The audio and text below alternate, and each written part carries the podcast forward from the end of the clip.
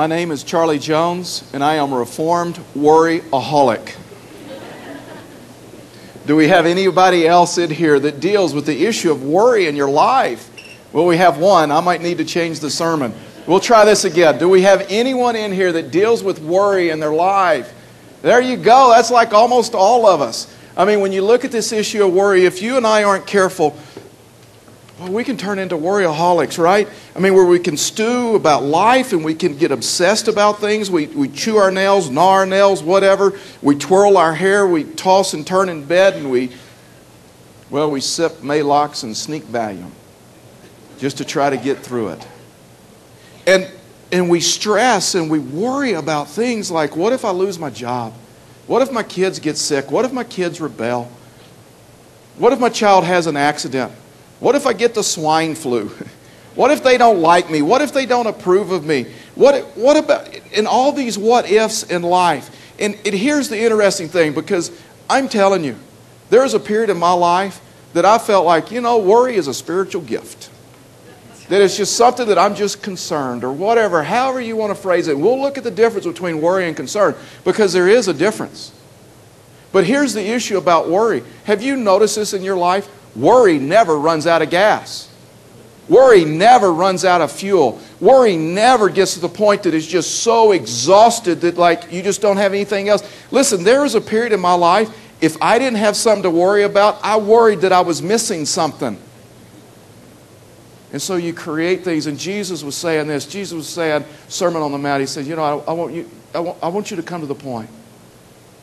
To your life has the right priorities and to where you don't worry your life away. Because when you're a worryaholic, boy, you'll worry your life away. And he was saying, I don't want you to be so consumed with your life and worry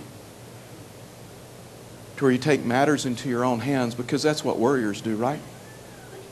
You turn into control freaks and you just try to control every situation and everyone around you because of fear. Now, listen, I understand.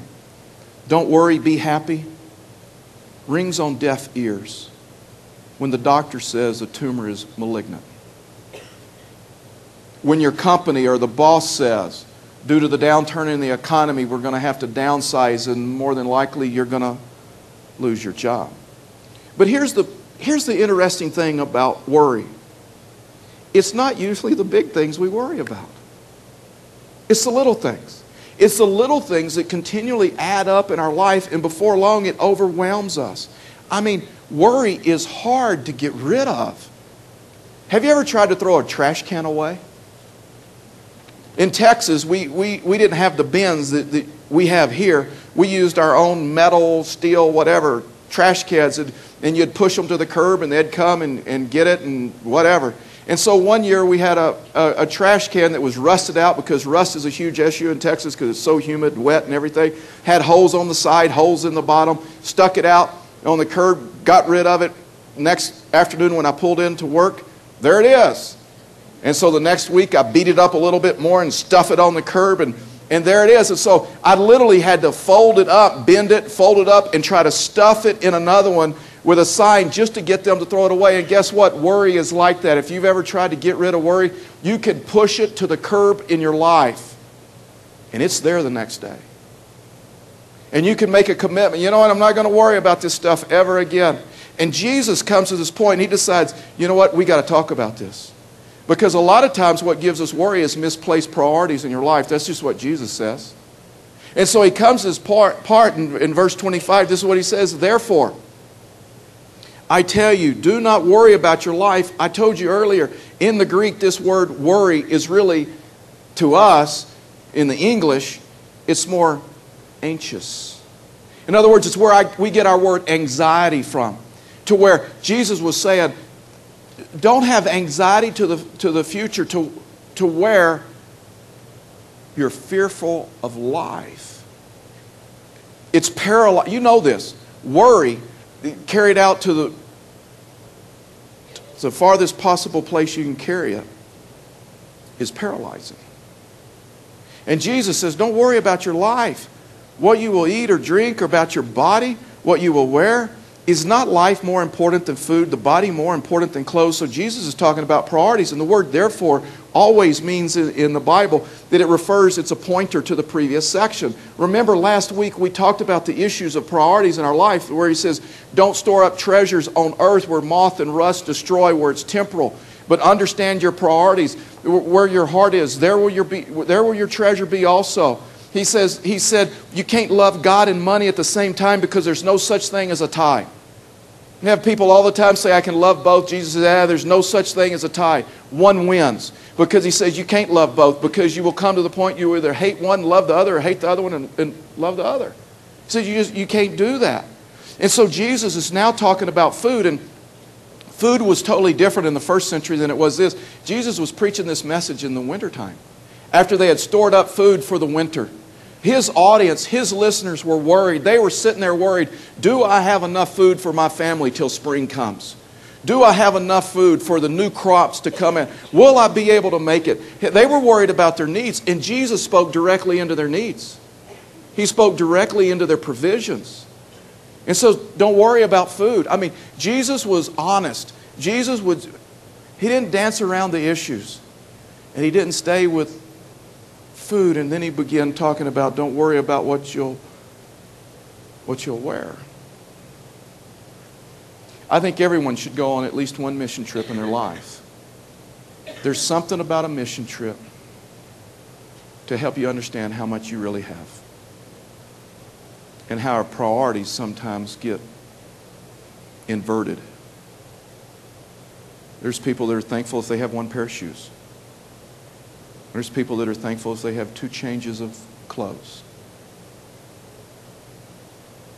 And Jesus is saying, don't worry about food and don't worry about what you'll wear because what he stresses is because I'll meet these needs.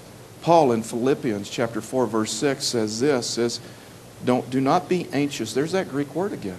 Same word Jesus used. Don't be anxious. Don't have anxiety about anything, but in everything by prayer and petition with thanksgiving present your request to God. And here's the and here's the result. And the peace of God, which transcends all understanding, will guard your hearts and your mind in Christ Jesus. Isn't, isn't, isn't the mind the battlefield of worry? That word guard means to tend to like a garden. It's an unbelievable picture that Jesus will tend to your mind pulling out the weeds of anxiety, the weeds of worry. And He'll protect not only your heart, but He'll protect your mind in Christ Jesus. Simon Peter in 1 Peter chapter 5 verse 7 said it a little bit a different way. He says, "Well, cast all your anxiety." There's that word again. Cast all your anxiety on him. Why? Because he cares for you. Same thing Jesus said. But this word cast literally means to throw on to God. I mean, that's what it literally means. I mean, if you've ever fished, you know to cast a lure, to cast a fly, you have to release to cast. To, for a throw net that they were familiar with, you'd have to take that throw net when you're seining for fish or, or, or, or minnows or whatever, and you have to you have to release. The word cast, and here's the great thing Jesus cares about your worries. He doesn't judge you, doesn't criticize you, he says, You know what? I care so much about you. I care about your anxiety in life. I care about what gives you fear in your life. I care about what keeps you up at night. I care about your worries.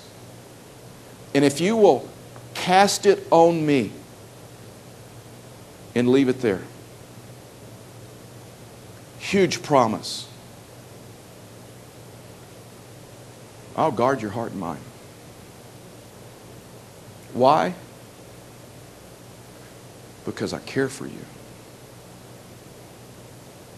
A lot of times in, in relationships, we'll tell people around us, ah, don't worry about that. You shouldn't worry about that.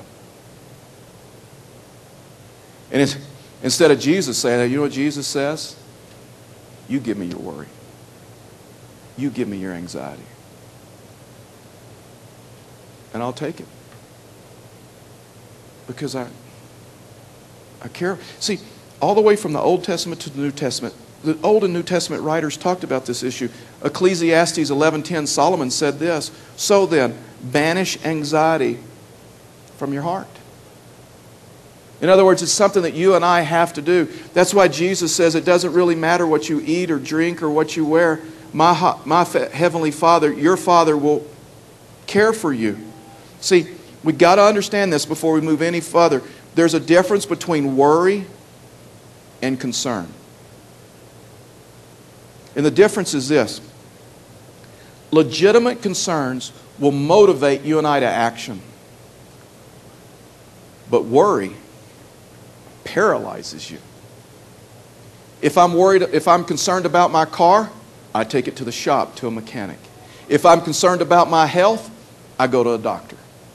If, uh, if I'm concerned, or if you're concerned that you're not going to make ends meet, then it motivates you to get on a strict diet, uh, strict diet, a strict budget.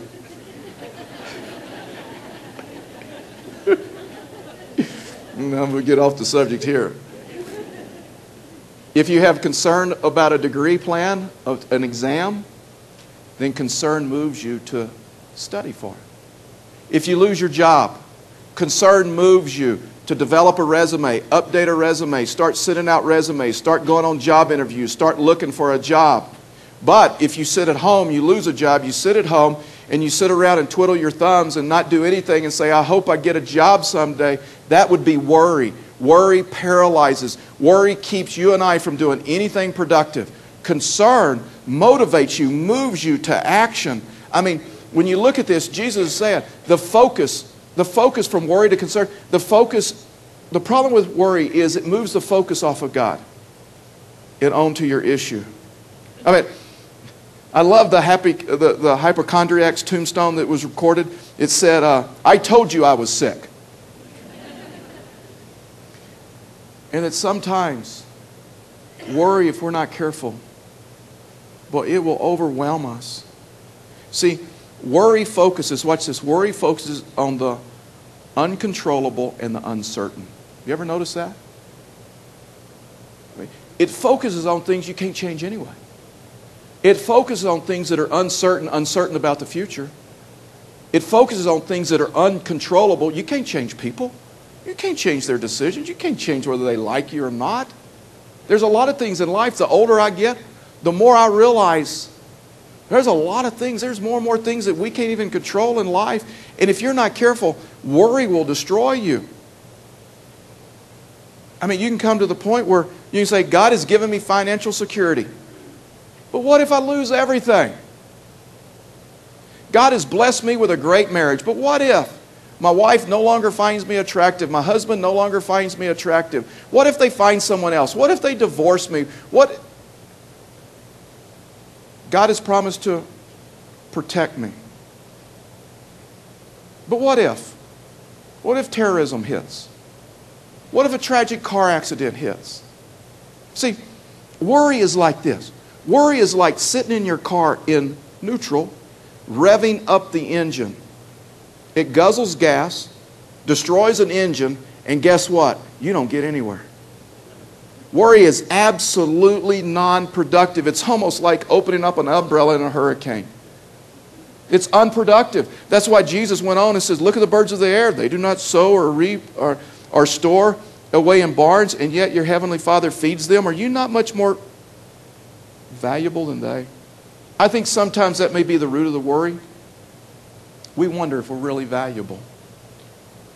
We're really worried if God will, or wondering, will God provide for me? Who of you, by worrying, can add a single hour to his life?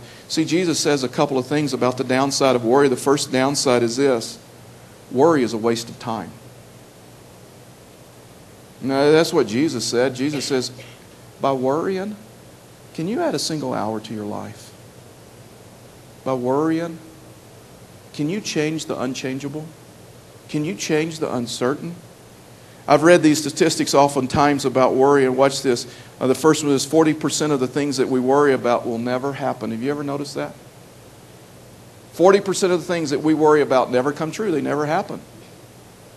30% of the time we worry about things in the past that we can't change.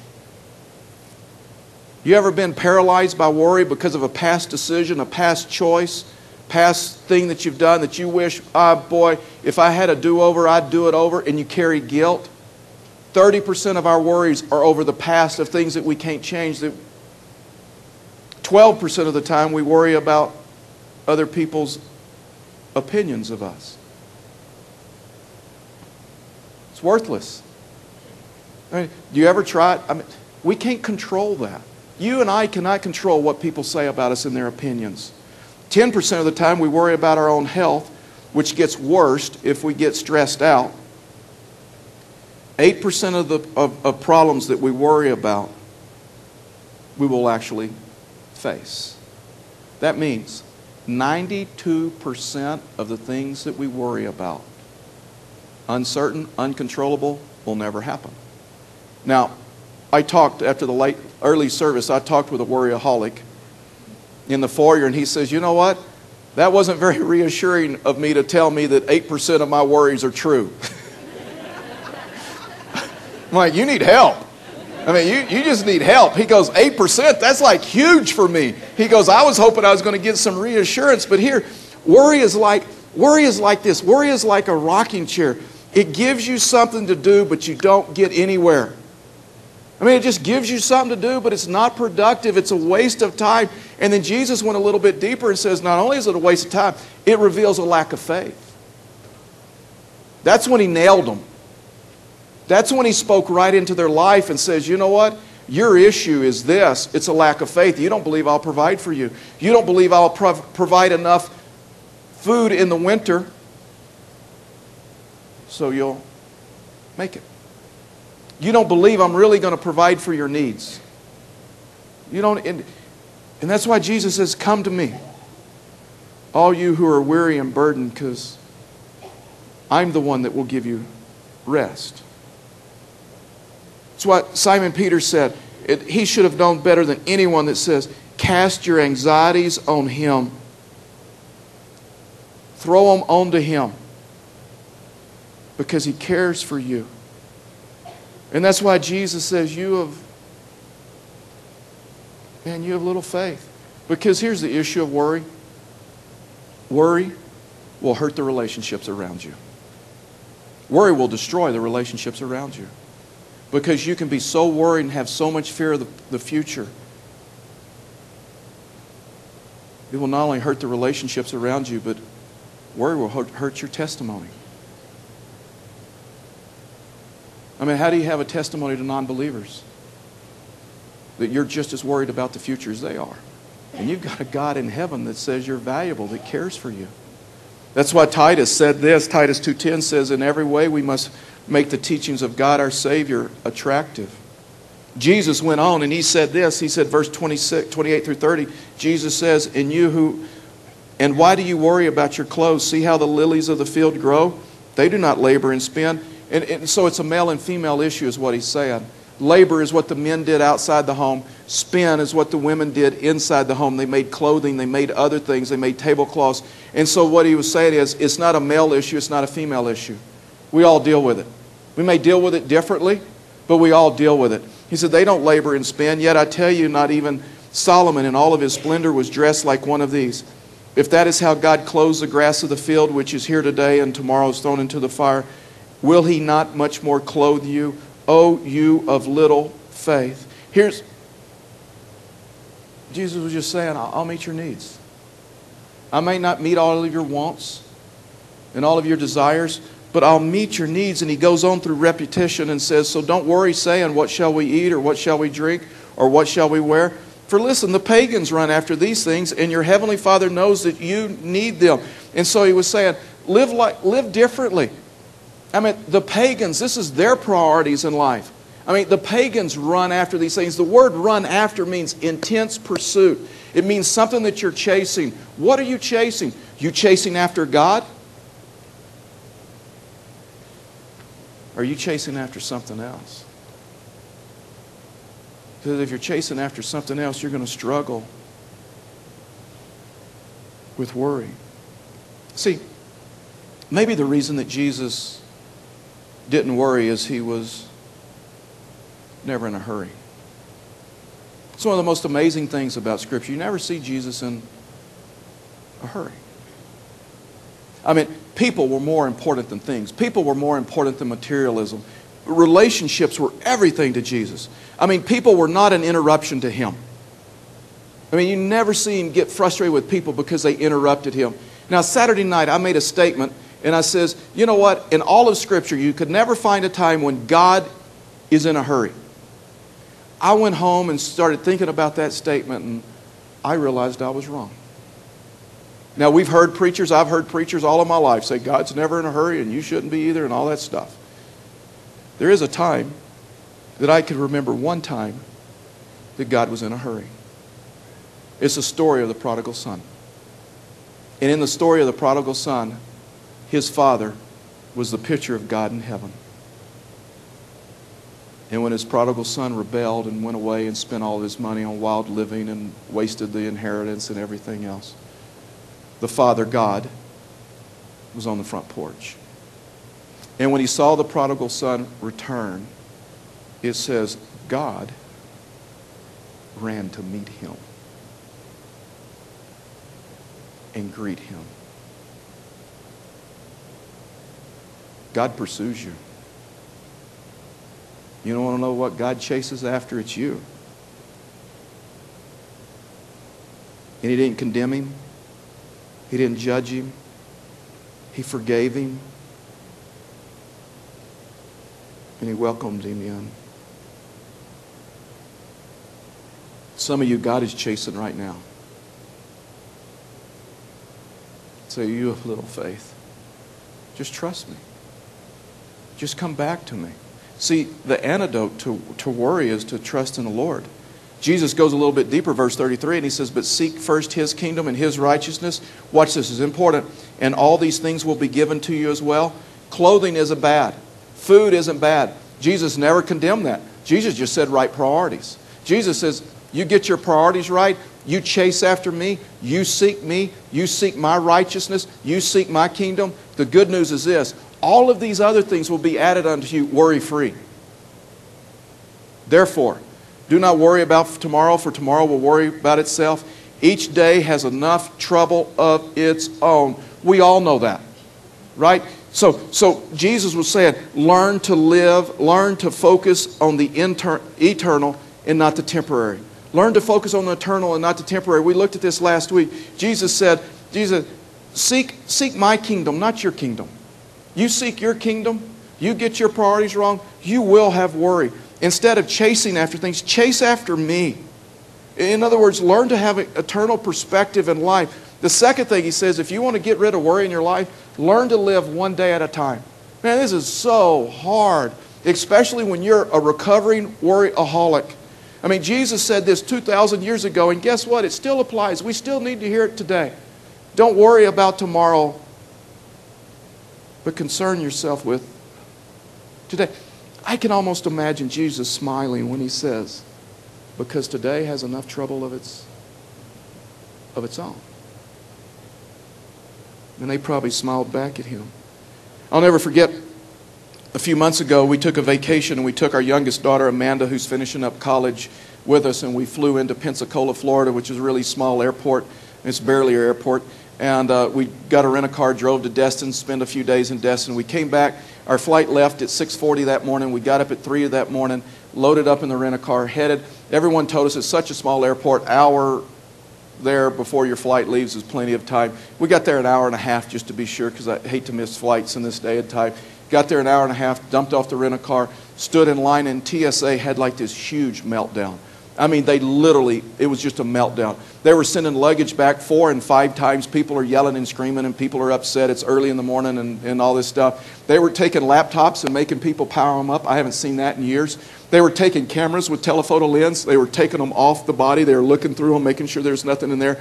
I mean, it was literally insane. They even had a TSA Nazi, and she's like yelling and screaming at everybody like school children and stuff like that.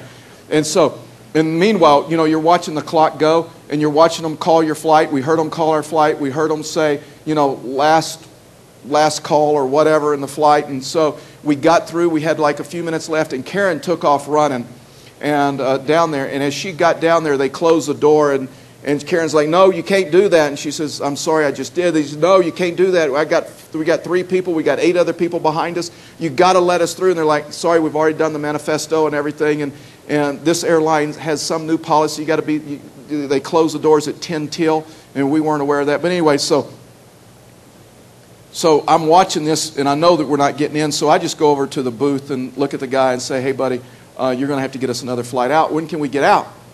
Okay, flight left at so supposed to 6:40 a.m. And he goes, "Man, I'm sorry to tell you, I can't get you and your wife and your daughter out till 6:40 p.m." I'm like, "You're telling my wife. This is on you. I was here an hour and a half ahead. This is on you." He says, "You know what? I'm not. I don't care how you brag. I, am not telling her.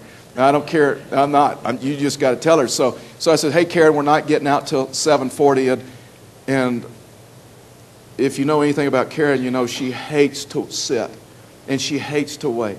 She hates to feel like she's not doing anything. And so, so we're in this small airport and no Starbucks and, and no restaurant. All there was, was was a sandwich vending machine with two to three week old sandwiches type stuff, you know. And so she's just sitting there. And so, so she got her seat and she had, she had a bad attitude. so I conveniently went for a walk. And so I went for a walk to give her some time, and so I met some locals and said, "Hey, what's around here?" They says, "This is just so cool." A mall a mile away. I'm like, "Thank you, Jesus." Who puts a mall next to the airport? But this is the, I mean, thank you. Of all times, I need a mall.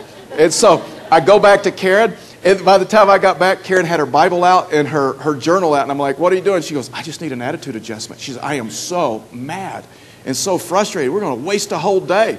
And I go, Well, good news. I found us a mall. And so I punched it into the Garmin. And literally, we walked a mile with luggage in hand, and I had a Garmin out like this. I'm like, okay, turn right here, turn left here. Took us a lot longer than the Garmin said. Uh, but we got there. And here's the cool deal because of all of our luggage was checked and our carry ons were pretty full, it was really a shopping day. What could they buy? I mean, for me, it was like stress free. I mean, I mean, they always, they always talk about going shopping. That's not shopping, that's buying. But I knew this day it was truly a shopping day because I'm like, hey, you can't buy anything. Sorry, not me, them. You can't get it on the plane. And so her and Amanda took off. I sat in the food court. We ate, ate a meal, a great meal, hung out, went back about 5 o'clock, got on the plane, flew back, and we're coming back and, and on the airplane. And Karen goes, you know something? This was a great day. This was a great day. I had a meltdown. I was worried that I was wasting time. She says, I can't remember the last time me and Amanda got to spend a full day together just shopping in a mall without being hurried, without being interrupted, without being stressed. She said, Charlie, this was a great day. If, if I had worried about wasting a day, I would have missed that day with Amanda. Worry will paralyze you. Worry will keep you. And that's why, that's why Jesus was saying, trust God, trust your Heavenly Father that, that He's in control and that He'll take care of everything. See, I've learned deliverance is not always the answer, the deliverer is the answer. Deliverance may not be the answer, but it's the deliverer. You know, my daughters, one's married, out of college, uh, teaching my other daughter is graduating uh, in December, we hope. And, and uh, I, was look, I was thinking about parenting all those years. I can never really, I can never remember a time when my kids came to me and said, Dad, we're worried that you're not going to provide for us. We're worried that you're not going to, we're not going to be able to eat breakfast in the morning or lunch. Lord, Dad, we're, we're worried. I mean, they've never come to me and said, Dad, we're concerned. What is your debt ratio? I mean, what, what interest rate are you paying on the house mortgage? I mean, what, what's the car payment? What are your bills so that I know that I have some security? No, you know what? We as parents, our kids ask for the moon. And you know what we say? Sometimes we get aggravated and we say, What? What? You think money grows on trees? You know why they think money grows on trees? Because they're trust of you because they know you love them and you care for them and you'll do anything you can to provide for them. A, a, a family after this told me about their four year old child just had their birthday, and so they were doing the birthday celebration. He opened up his gifts and he was going over his list, and on his list, he, had, he wanted a roller coaster. and he says, I am so bummed. Nobody got me a roller coaster. He was like shocked. Do you trust God enough to ask for the roller coaster of life? Do you trust Him enough to where you know you have value in Him and He loves you and He cares for you and He'll do anything He can to provide for you? And that's why Jesus said, Oh, you have little faith. I'll provide for you. You seek me first, all these things will be added to you as well without worrying. We have a saying in our house that Amanda started because, like I say, I've had a history of worrying and trying to overcome it. And so when I get, would get obsessed or start talking about something over and over on vacation, fact is, she looked at me and said, Dad, let it go. One word for you, Dad, let it go. And I'm like, Amanda, in case you didn't realize, that's three words. She says, No, Dad, the way I say it, it's one word let it go. And so, so we have this saying in our family when people get worried about stuff that is uncertain and uncontrollable, it's just bringing the house down, and you know, we'll look at them. One word for you let it go. And we, eh, we've even started on our staff. Maybe you need to start that in your family. Where you just look at each other and says, you know what, one word for you. Let it go. Just let it go. That's what it means. Cast all your anxiety on him, for he cares for you.